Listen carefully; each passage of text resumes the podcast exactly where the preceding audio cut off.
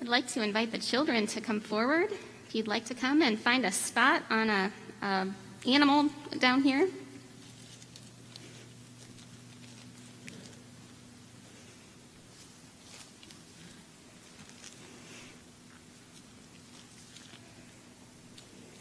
And if you're watching online, you can come closer to the screen. I've got some things to show you here.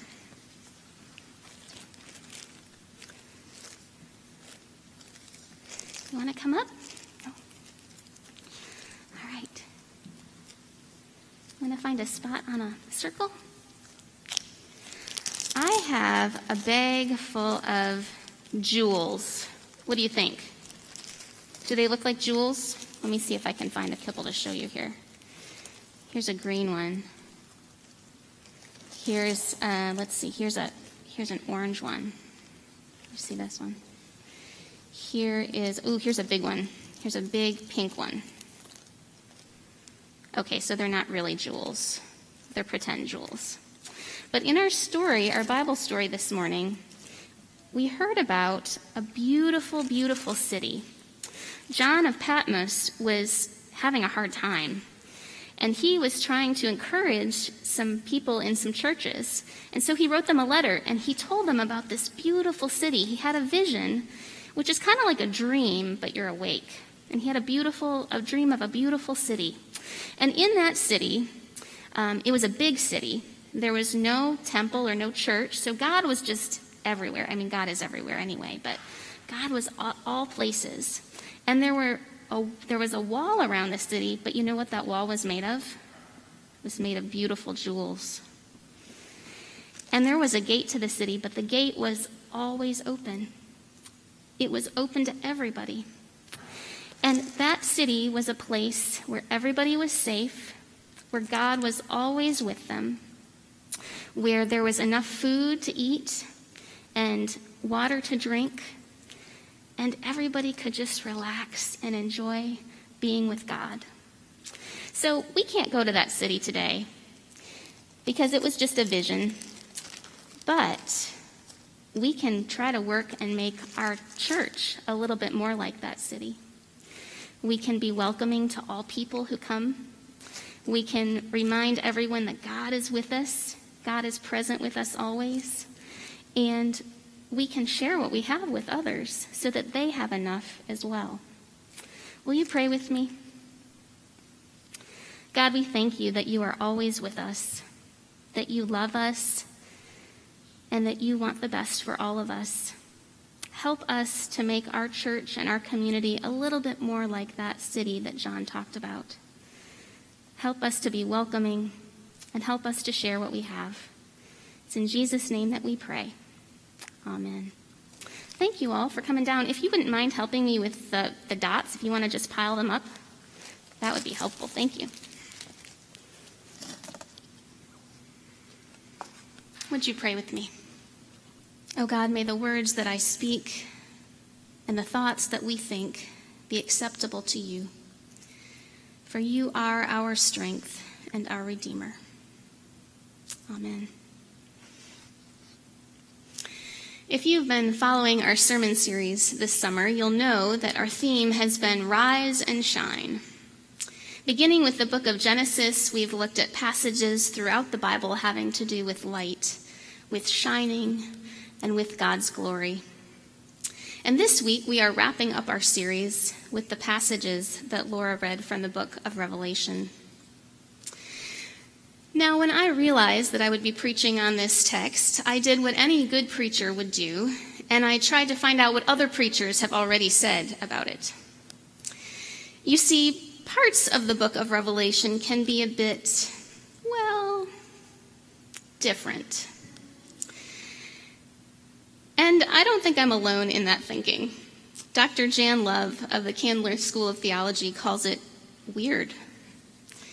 And in a sermon on this text, Barbara Brown Taylor comes right out and says she doesn't like the book of Revelation. She's never one to mince words, and she goes on to say, I don't even like people who like the book of Revelation, since so many of them use it to justify their crazier ideas about God and scare other people with what they think they know. That's a fair point.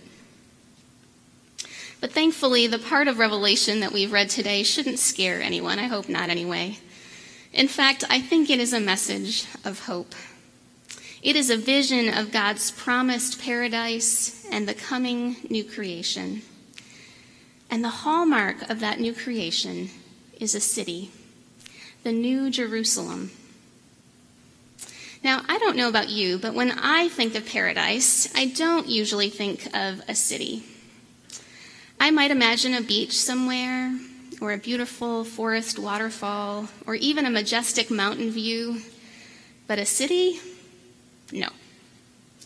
Cities are noisy and they are crowded. They're often dirty and smelly.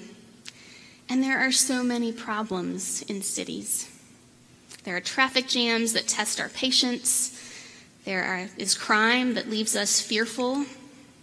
There's a lack of affordable housing that leaves people sleeping in tent communities or on sidewalk grates. Why would God's vision for our world center around a city? Well, perhaps one reason is that our God is a God of community. The God that we know in the three persons of the Trinity, Parent, Child, Holy Spirit, is by God's very nature communal. God in God's self is a community, three in one. And of course, this is the God that made us so that we could be in relationship with one another and with God. This is the God that loved us so much that God sent Jesus to be with us. And this is the same God who continues to be present with us through the Holy Spirit. Just prior to the verses that we read this morning, the author says, "See, the home of God is among mortals. He will dwell with them, and they will be his peoples." God is a God of community. So perhaps it shouldn't be surprising that the vision of God's paradise in Revelation is a community, a city. But this isn't just any community. This isn't a brand new urban planning project or an exclusive gated community. In the words of Bible scholar Eugene Boring, God does not make all new things, but God does make all things new. This is a Jerusalem made new. This is a place of violence and ruin that will be redeemed and transformed into a place of peace and prosperity. This new Jerusalem will have no temple because God will be the temple. God won't be hidden behind walls or accessed through priests or mediators because God will dwell with the people. And the residents of the city won't just be made up of one small nation or one tribe, but the city will be large enough to include many peoples. Indeed, this New Jerusalem, New Jerusalem will shine so brightly that all nations will be guided by its light, and they will bring their glory into the city. The gates of the city will never be shut. Of course, in biblical times, cities shut their outer gates as a form of protection. When the gates were closed, they could control who came in and who went out, and they could keep themselves safe from their enemies. But in this city, in the New Jerusalem, the gates will never be shut during the day. And guess what? There will never be night. They will always be open. The city will have a river with a crystal clear water, flanked on each side by a tree covered in fruit that will bear fruit all year long. And the leaves of the tree will provide healing for the nations. In other words, this paradise city will be characterized by abundance, where there's plenty of food and where healing can take place. This New Jerusalem will be a place of connection and safety and radical inclusivity, in the words of one commentator. It will be a beacon of hope to all people. It's a wonderful vision, isn't it? It sounds like a beautiful place to be. And yet, I have to admit that it's hard to know what to do with this vision. It feels a little bit like pie in the sky. It reminds me of when I was in kindergarten and I had to tell my best friend that I was moving away. I was trying to be very adult about it, and so I said, well, I have some bad news and I have some good news. The bad news is that we're moving to another town. The good news is that I'm going to be living closer to my great-grandma. And my friend looked at me and she said, well, that's not good news for me. How is this future New Jerusalem good news for us? Sure, it might be good news for future us. It's something to look forward to in the great by and by. But how is it good news for us in the here and now? How is it good news for a world that is still reeling with a lethal pandemic that just won't quit? How is it good news for a world where climate change is killing off polar bears and manatees and causing heat waves and wildfires and flooding? How is it good news for the couple going through a divorce, or the person who just lost their job, or the individual who is struggling with depression? How is the New Jerusalem good news for us right now? Well, maybe it is helpful to remember that John's prophecy about the New Jerusalem wasn't only meant to be a hopeful vision for the future. In the words of Eugene Boring, the indicatives of biblical theology always contain an implicit imperative. The gift becomes an assignment. Let me translate that. In other words, John's vision of the New Jerusalem is something that the Christian community is meant to work toward, to embody. The God of community, who has called us into community, also calls us to live out the values of the New Jerusalem in the here and now. If God's Paradise City is meant to be a place of connection and safety and radical inclusion, then so is the church. If it's meant to be a place of abundance and healing, then so is the church. If the New Jerusalem is meant to be a beacon of hope to all people, then so is the church. The gift has become an assignment.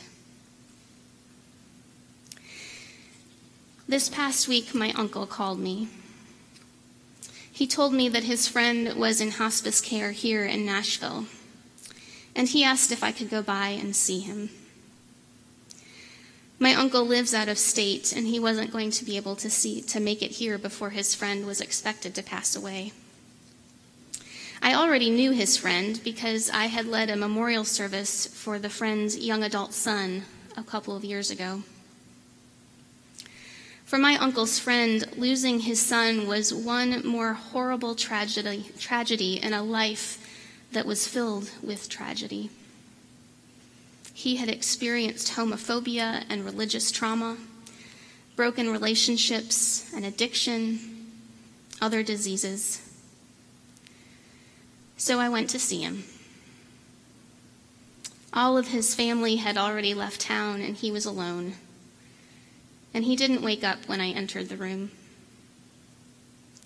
But I knew that hearing is one of the last of the senses to go. So I decided to talk to him.